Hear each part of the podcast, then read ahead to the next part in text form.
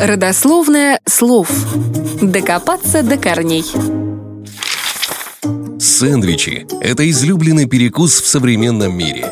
Однако мало кто знает, что появление сэндвичей историки относят к XVIII веку и связывают с титулом английского дипломата Джона Монтегю, четвертого графа Сэндвичского. Именно он придумал классическую комбинацию свежей булки и ломтиков мяса, а изобрести перекус на скорую руку его вынудили обстоятельства.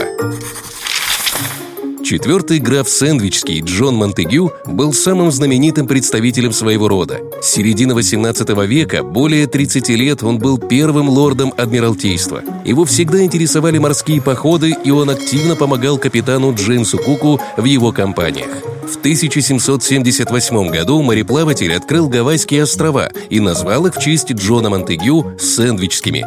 Правда, название не прижилось и скоро позабылось. Гораздо долговечнее оказалась память о сэндвичах, бутербродах, придуманных графом. Существует несколько версий изобретения сэндвича. Одна из них гласит о том, что граф был страстным игроком в карты и часами просиживал за карточным столом. В 1762 году, принимая участие в карточной баталии, растянувшейся на сутки, Джон Монтегю проголодался. Но одновременно держать в руках карты и вилку с ножом невозможно, а азартный граф не хотел прерывать игры ни на минуту. И тогда он обратился к повару с просьбой обжарить парочку кусков хлеба, а между между ними положить ростбиф и принести ему. И сделал он так, чтобы не испачкать пальцами карты. Так граф мог и играть, и есть одновременно. Его компаньоны, видя, что это классная идея, начали заказывать The Sam's Sandwich, то же, что у сэндвича. Так это название и прижилось. А день рождения Джона Монтегю 3 ноября стали отмечать как День сэндвича.